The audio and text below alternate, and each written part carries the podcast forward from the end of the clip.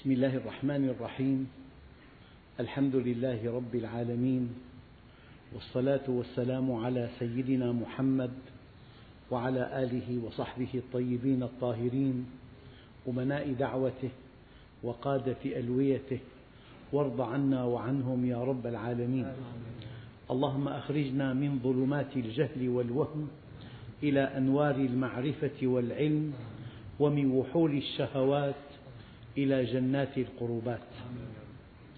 أيها الإخوة الكرام مع الدرس العاشر من دروس سورة التوبة ومع الآية السابعة وهي قوله تعالى كيف يكون للمشركين عهد عند الله وعند رسوله إلا الذين عاهدتم عند المسجد الحرام فما استقاموا لكم فاستقيموا لهم إن الله يحب المتقين. أيها الإخوة الكرام بادئ ذي بدء إن هناك تلازما ضروريا حتميا بين التدين الصحيح والخلق القوي. تلازم ضروري حتمي. بين التدين الصحيح والخلق القوي. فقد حدد النبي صلى الله عليه وسلم الغاية الأولى من بعثته والمنهج الأول لدعوته فقال عليه الصلاة والسلام إنما بعثت معلما إنما بعثت لأتمم مكارم الأخلاق. النبي عليه الصلاة والسلام ضغط دعوته كلها بالأخلاق والنبي صلى الله عليه وسلم له آلاف الخصائص فلما أراد الله أن يمدحه بماذا مدحه؟ بالخلق القويم وإنك لعلى خلق عظيم إذا قضية الأخلاق تحتل مركز الصدارة في هذا الدين. ترك دانق من حرام خير من ثمانين حجة بعد حجة الإسلام. ابن عباس رضي الله عنه كان معتكفا في مسجد رسول الله صلى الله عليه وسلم. رأى رجلا كئيبا قال له ما لي أراك كئيبا؟ قال ديون لزمتني ما أطيق سدادها فقال ابن عباس لمن؟ قال له لفلان فقال أتحب أن أكلمه لك؟ قال إذا شئت فخرج ابن عباس من معتكفه قال له واحد يا ابن عباس أنسيت أنك معتكف؟ قال لا والله ولكني سمعت صاحب هذا القبر وأشار إلى النبي الكريم والعهد به قريب وبكى قال النبي الكريم والله لأن أمشي مع أخ في حاجته. خير لي من صيام شهر واعتكافه في مسجدي هذا. ترك دانق من حرام خير من ثمانين حجة بعد الإسلام. ولأن أمشي مع أخ في حاجته. خير لي من صيام شهر واعتكافه في مسجدي هذا.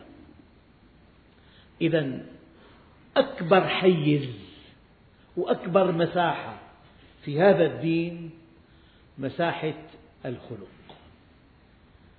لذلك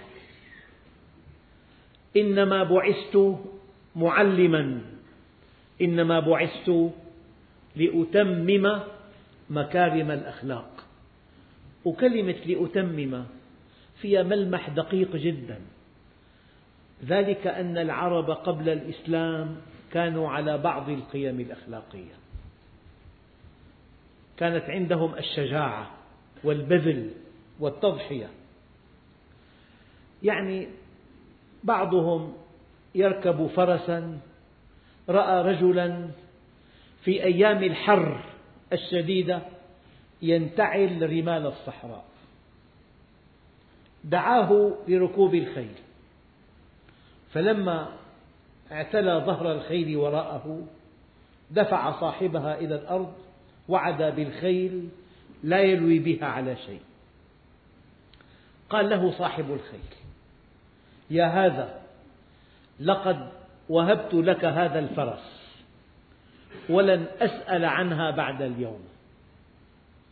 ولكن إياك أن يشيع هذا الخبر في الصحراء.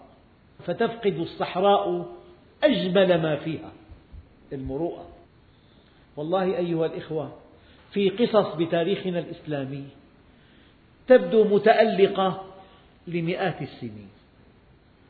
الإنسان في النهاية موقف أخلاقي. لذلك إنما بعثت معلما إنما بعثت لأتمم مكارم الأخلاق. الشواهد أرأيت الذي يكذب بالدين فذلك الذي يدع اليتيم؟ شوف الربط.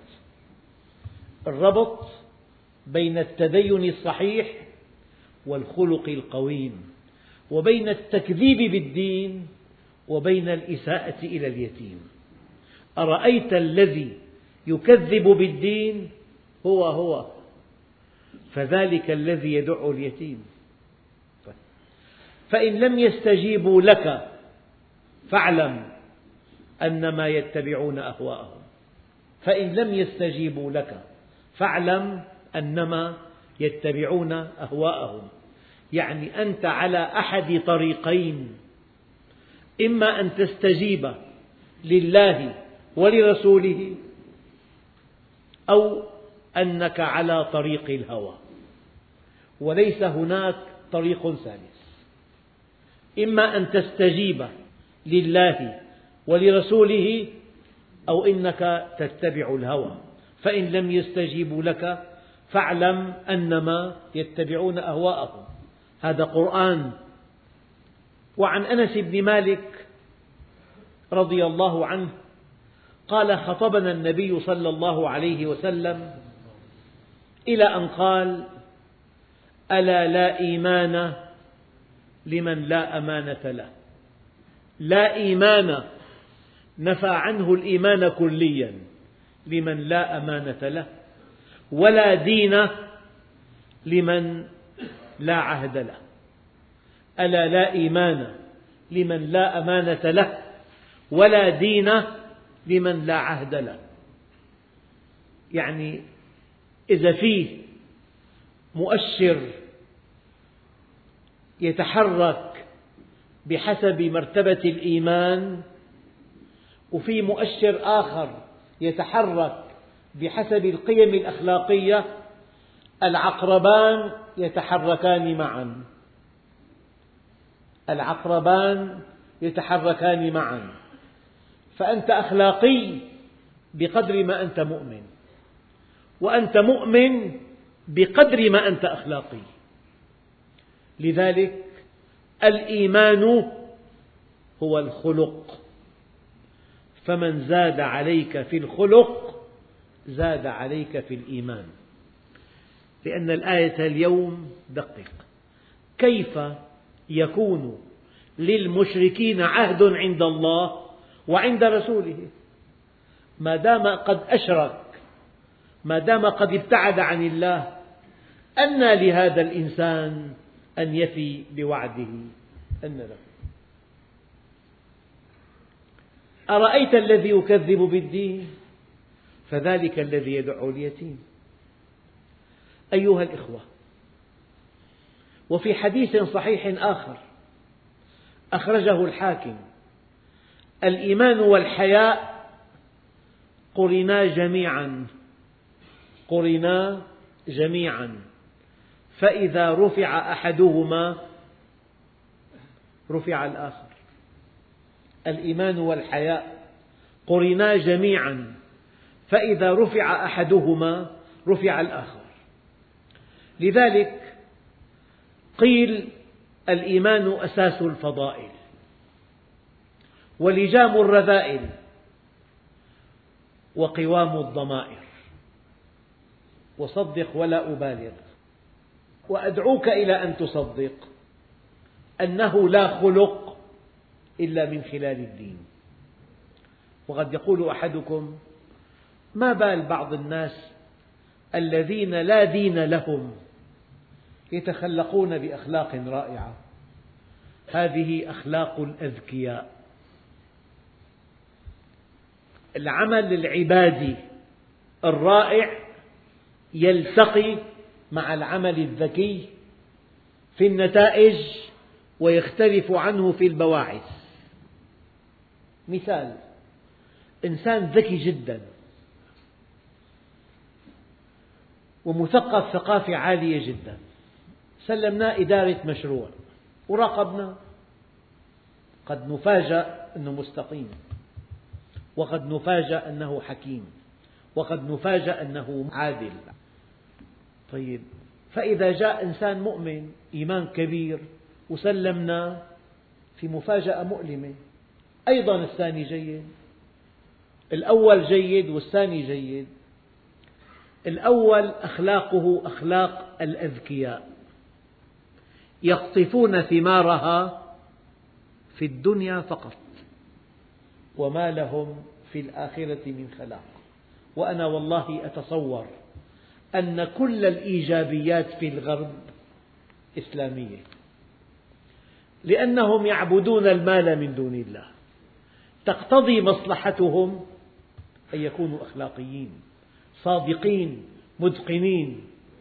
لكن إذا هددت مصالحهم ينقلبون إلى وحوش. أقول لكم بكل دقة إن صح أن هناك سطحا للمبادئ والقيم في الأرض. يعني في سطح الأرض ستة آلاف مليون مختلف الأديان والاتجاهات والمعتقدات والطروحات جمعنا عقائدها. ما الذي كان على سطح هذا المكتب؟ الإسلام الغرب الشرق. الشرق سابقا آمن بالمجموع ولم يعبأ بالفرد. والغرب آمن بالفرد ولم يعبأ بالمجموع. ملخص الملخص. والإسلام دين الله ما الذي حصل؟ أن الشرق تداعى من الداخل ماذا بقي على هذا السطح؟ الغرب والإسلام أليس كذلك؟ الغرب وكلام موضوعي غني جدا وذكي جدا وقوي جدا وطرح قيم رائعة جدا. طرح قيمة الحرية وطرح قيمة حقوق الإنسان وطرح تكافؤ الفرص وطرح حق التقاضي وطرح وطرح هذه القيم الغربية. بهذه القيم مع قوته وغناه وذكائه جذب أبصار أهل الأرض. فصار يلي معه بطاقة خضراء يدخل بها إلى بلاد بعيدة كأنه دخل إلى الجنة. مرة كنت بالعمرة فراكب بسيارة قال له واحد للآخر قال له الله يطعم لك المشتهي. هي عواض مكة صفية أمريكا.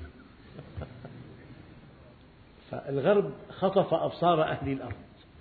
بلاد جميلة قوة ذكاء علم حرية ديمقراطية حقوق الإنسان حقوق الحيوان. ما الذي حدث بعد الحادي عشر من أيلول؟ كان الغرب حضارة سامقة فأصبح قوة غاشمة. أليس كذلك؟ والله الذي لا إله إلا هو. كان قلة قليلة جدا. من كبار المثقفين يعرفون حقيقة الغرب. أما الآن والله أطفالنا الذي جرى في هذه البلاد الإسلامية التي احتلت من قبلهم الجرائم القتل العشوائي التدمير هذا هو الغرب. فالغرب بعد الحادي عشر من أيلول كان حضارة سامقة فأصبح قوة غاشمة. ما الذي بقي على هذا السطح الإسلام وحده. لذلك قال أحد أكبر علماء الغرب مقيم في أمريكا قال أنا لا أصدق أن يستطيع العالم الإسلامي اللحاق بالغرب. على الأقل في المدى المنظور لاتساع الهوة بينهما. ولكنني مؤمن. أشد الإيمان أن العالم كله سيركع أمام أقدام المسلمين. قال لا لأنهم أقوياء ولكن لأن خلاص العالم في الإسلام. أنا لا أصدق أن يستطيع العالم الإسلامي اللحاق بالغرب. على الأقل في المدى المنظور لاتساع الهوة بينهما. ولكنني مؤمن أشد الإيمان أن العالم كله سيركع أمام أقدام المسلمين. لا لأنهم أقوياء ولكن لأن خلاص العالم بالإسلام. لكن بشرط وهذا الشرط هو ورقة العمل بين أيدينا. أن يحسن المسلمون فهم دينهم أن يحسنوا تطبيقه أن يحسنوا عرضه على الطرف الآخر. فلذلك أيها الإخوة يعني مثلا انهيار النظام العالمي المالي العملاق جرعة منعشة من الله عز وجل ليبين لنا أن الحق ما جاء به هذا الدين يمحق الله الربا ويربي الصدقات. مئات البنوك أعلنت إفلاسها يمحق الله الربا. انتصار عشرة آلاف مقاتل في غزة على الجيش الرابع في العالم على الجيش الأول في المنطقة على الجيش الأول في الأسلحة. لاثنين وعشرين يوما لم يستطع أن يحقق شيئا. جرعة منعشة ثانية.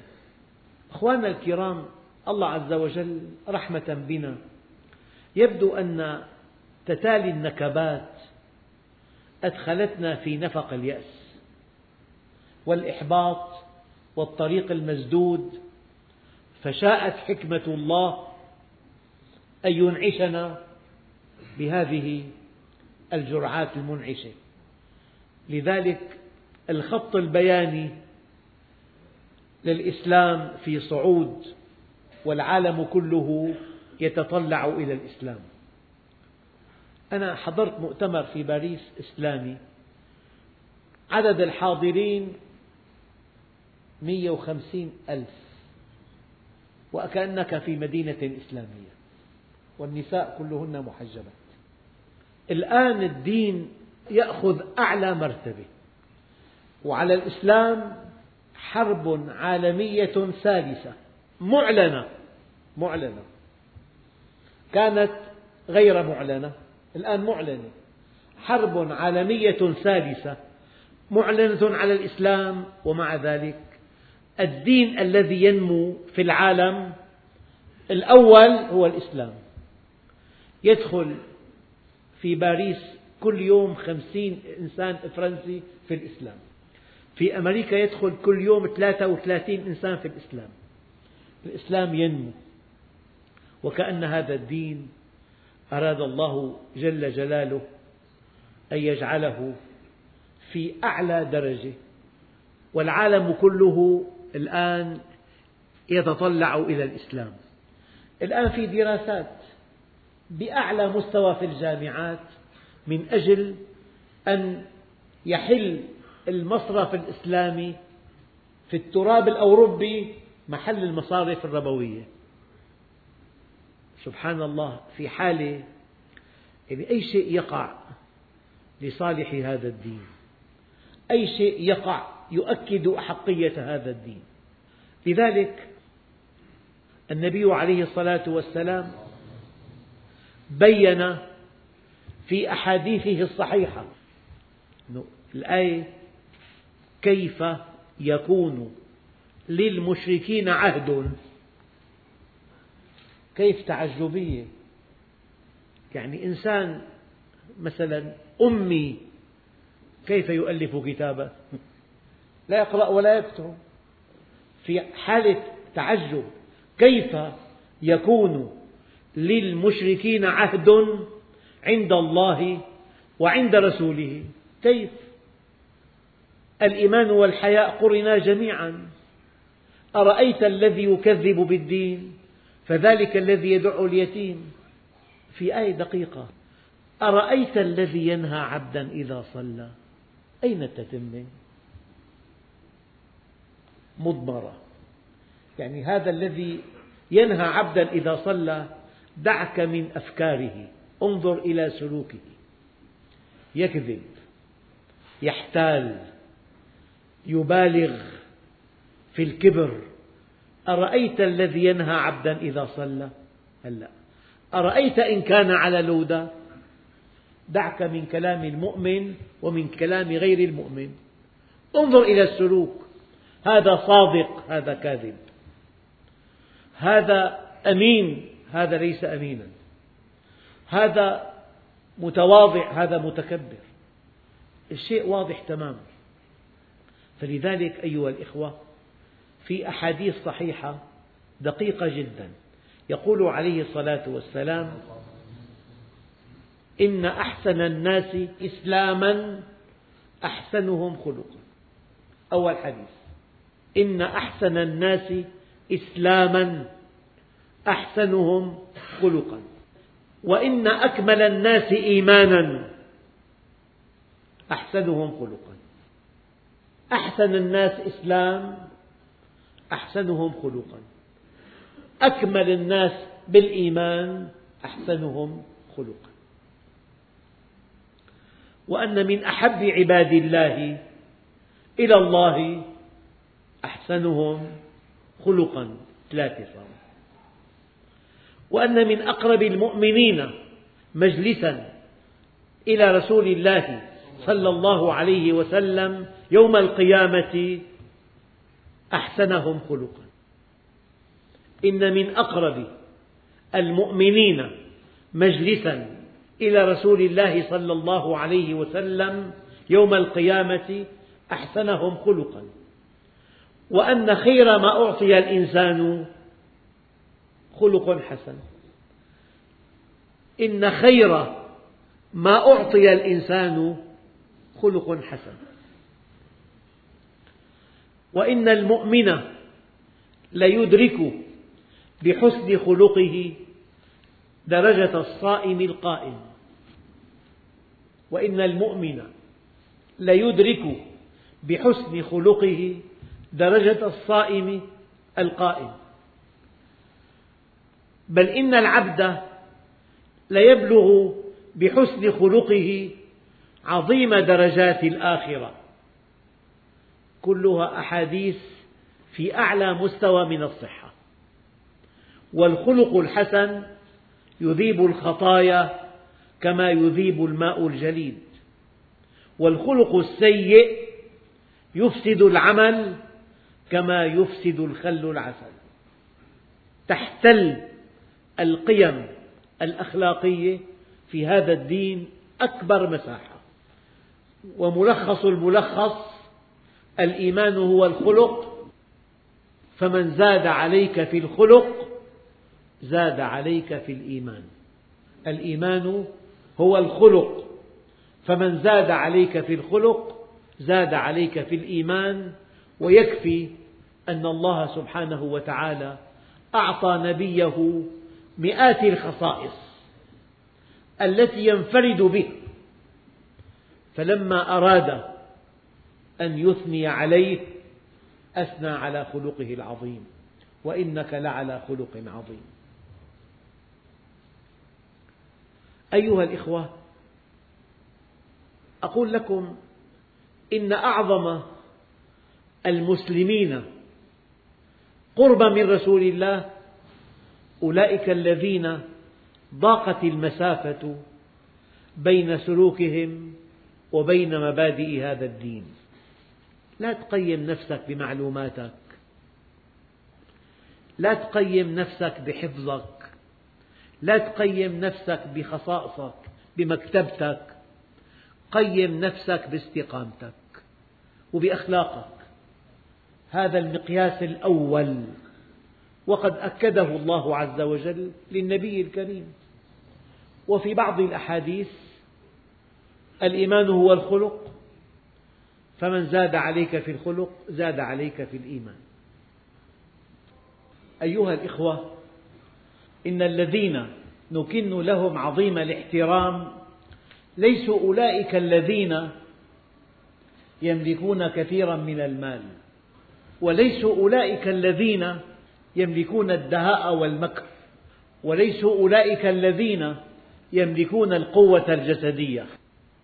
الخارقة وليسوا أولئك الذين يملكون الرقاب. الأنبياء ملكوا القلوب والأقوياء ملكوا الرقاب. إنما أولئك الذين يملكون الخلق الكريم ويترفعون عن سفاسف الأمور. أولئك الذين انتصروا على التحديات داخل نفوسهم. أولئك الذين يملكون قوة الانتظار. من هو المؤمن؟ ينتظر فرج الله. منضبط متماسك لا يبيع دينه. بعرض من الدنيا قليل. ينتظر وعد الله. أفمن وعدناه وعدا حسنا فهو لاقيه. كمن متعناه متاع الحياة الدنيا. أولئك الذين يملكون التضحية بالعاجل في سبيل الآجل. أولئك الذين يملكون الإيثار مع مسيس الحاجة. أولئك الذين يملكون القلوب. هؤلاء نكن لهم عظيم الاحترام. أيها الإخوة إن طابع الرقي الحقيقي هو طابع أخلاقي. مرة كنت في لقاء حضره كبار الصناعيين. قال أحدهم كلمة رائعة. قال حتى في العمل الصناعي وحتى في العمل التجاري الأخلاق عماد هذه الأعمال. الشركات العملاقة فيها مبادئ أخلاقية بالتعامل مع المشتري مع الموظفين. إن طابع الرقي الحقيقي هو طابع أخلاقي. أكثر من أن يكون طابعا عمرانيا تنظيميا. والجاذبية التي تتمتع بها القرون الأولى من تاريخ الإسلام تنبع بشكل أساسي من طابع الاستقامة والنبل والتضحية. وليس من التفوق في الحروب أو العلوم أو العمران. يعني في بدر الرواحل ثلاثمئة والصحابة ألف فسيد الخلق وحبيب الحق أعطى أمر وقائد الجيش وزعيم الأمة. قال كل ثلاثة على راحلة. وأنا وعلي وأبو لبابة على راحلة. وأنا وعلي وأبو لبابة على راحلة. سوى نفسه مع أقل جندي. ركب الناقة. فلما جاء دوره في المشي توسلا صاحباه أن يبقى راكبا. فقال ما أنتما بأقوى مني على السير ولا أنا بأغنى منكما عن الأجر. خلق رئيس دولة زعيم أمة. مرة في سفر أرادوا أن يذبحوا شاة. قال أحدهم علي ذبحها وقال الثاني علي سلخها وقال الثالث علي طبخها فقال عليه الصلاة والسلام وعلي جمع الحطب. قال نكفيك ذلك يا رسول الله؟ قال لا أعلم أنكم تكفونني ولكن الله يكره أن يرى عبده متميزا على أقرانه. هذا هو النبي الكريم. دخل أعرابي إلى مجلسه. تأمل. قال أيكم محمد؟ ما له كرسي. ما في ثياب خاصة. هلا بعض رجال الدين إيه منظره صارخ من, من ألف متر. من ألف متر مبين رجل دين أيكم محمد؟ في روايتين. الأولى قال له أنا والثاني قال له صحابي ذاك الوضيء. معنى جالس بين أصحابه. ما في له ولا ميزة. لذلك من رآه بديهة هابه ومن عامله أحبه. لذلك أيها الإخوة الجاذبية التي تتمتع بها القرون الأولى من تاريخ الإسلام تنبع بشكل أساسي من طابع الاستقامة والنبل والتضحية وليس من التفوق في الحروب أو العلوم أو العمران. أيها الإخوة الآية الكريمة موضوع هذا الدرس كيف يكون للمشركين عهد عند الله وعند رسوله؟ في تناقض بين أن تكون مؤمنا وبين أن تكون لا أخلاقيا. أو أن تكون لا أخلاقيا وأن تكون مؤمنا. التناسب القيم الأخلاقية الأصيلة من صفات المؤمنين. لكن من عامل الناس بذكائه هذا يكسب الدنيا. كما هو الحال عند الغرب. يعني الغرب تفوقوا لأنهم في الحقيقة بذكائهم طبقوا منهج الإسلام دون أن يشعروا فقطفوا ثماره في الدنيا. أما المؤمن يقطف ثمار أخلاقه في الدنيا والآخرة. أيها الإخوة دراسة الحضارات الإنسانية توقفنا على حقيقة كبرى. هذه الحقيقة أن مصير الإنسان يتوقف دائما على أمرين على علاقته بربه وعلاقته بأخيه الإنسان. والبعد الروحي والأخلاقي هو المركز والمحور في هاتين العلاقتين. وحينما ينحط الإنسان ينحط المجتمع ويتحول عن عبادة ربه إلى عبادته لذاته وشهواته. وتسود علاقته بالآخرين تسود هذه العلاقة الرغبة في القوة للرحمة يعني علاقة الناس فيما بينهم القوي يأكل الضعيف. والغني يبتلع الفقير. والقمع مكان التفاهم. والعناية بالجسد لا بالروح. والاهتمام بالمصلحة لا بالمبدأ.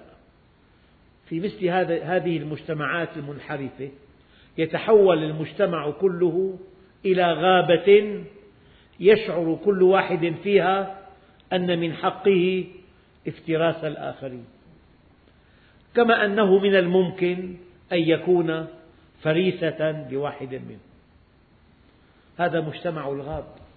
نعوذ بالله من مجتمع الغاب. لذلك أيها الإخوة الطريق الوحيد السالك إلى الله أن نعود إلى هذا الدين. إذا رجع العبد إلى الله نادى مناد في السماوات والأرض أن هنئوا فلانا فقد اصطلح مع الله كيف يكون للمشركين عهد عند الله وعند رسوله إلا إلا الذين عاهدتم عند المسجد الحرام دقق فما استقاموا لكم فاستقيموا لهم. هذا منهج مع الطرف الآخر. فما استقاموا لكم فاستقيموا لهم. إن الله يحب المتقين. يجب أن تكون العلاقة بين المؤمنين وبين غير المؤمنين. تحكمها هذه الآية. فما استقاموا لكم فاستقيموا لهم. هذا منهج لنا جميعا. أنت في دائرة في شركة في عمل في حي لك جار غير مسلم أو غير مؤمن. فما استقام لك ينبغي أن تستقيم له. هذا منهجنا في هذا الدرس. فما استقاموا لكم فاستقيموا لهم والحمد لله رب العالمين. بسم الله الرحمن الرحيم. الحمد لله رب العالمين. والصلاة والسلام على سيدنا محمد صادق الوعد الأمين. اللهم أعطنا ولا تحرمنا أكرمنا ولا تهنا آثرنا ولا تؤثر علينا أرضنا وارض عنا. وصلى الله على سيدنا محمد النبي الأمي وعلى آله وصحبه وسلم والحمد لله رب العالمين الفاتحة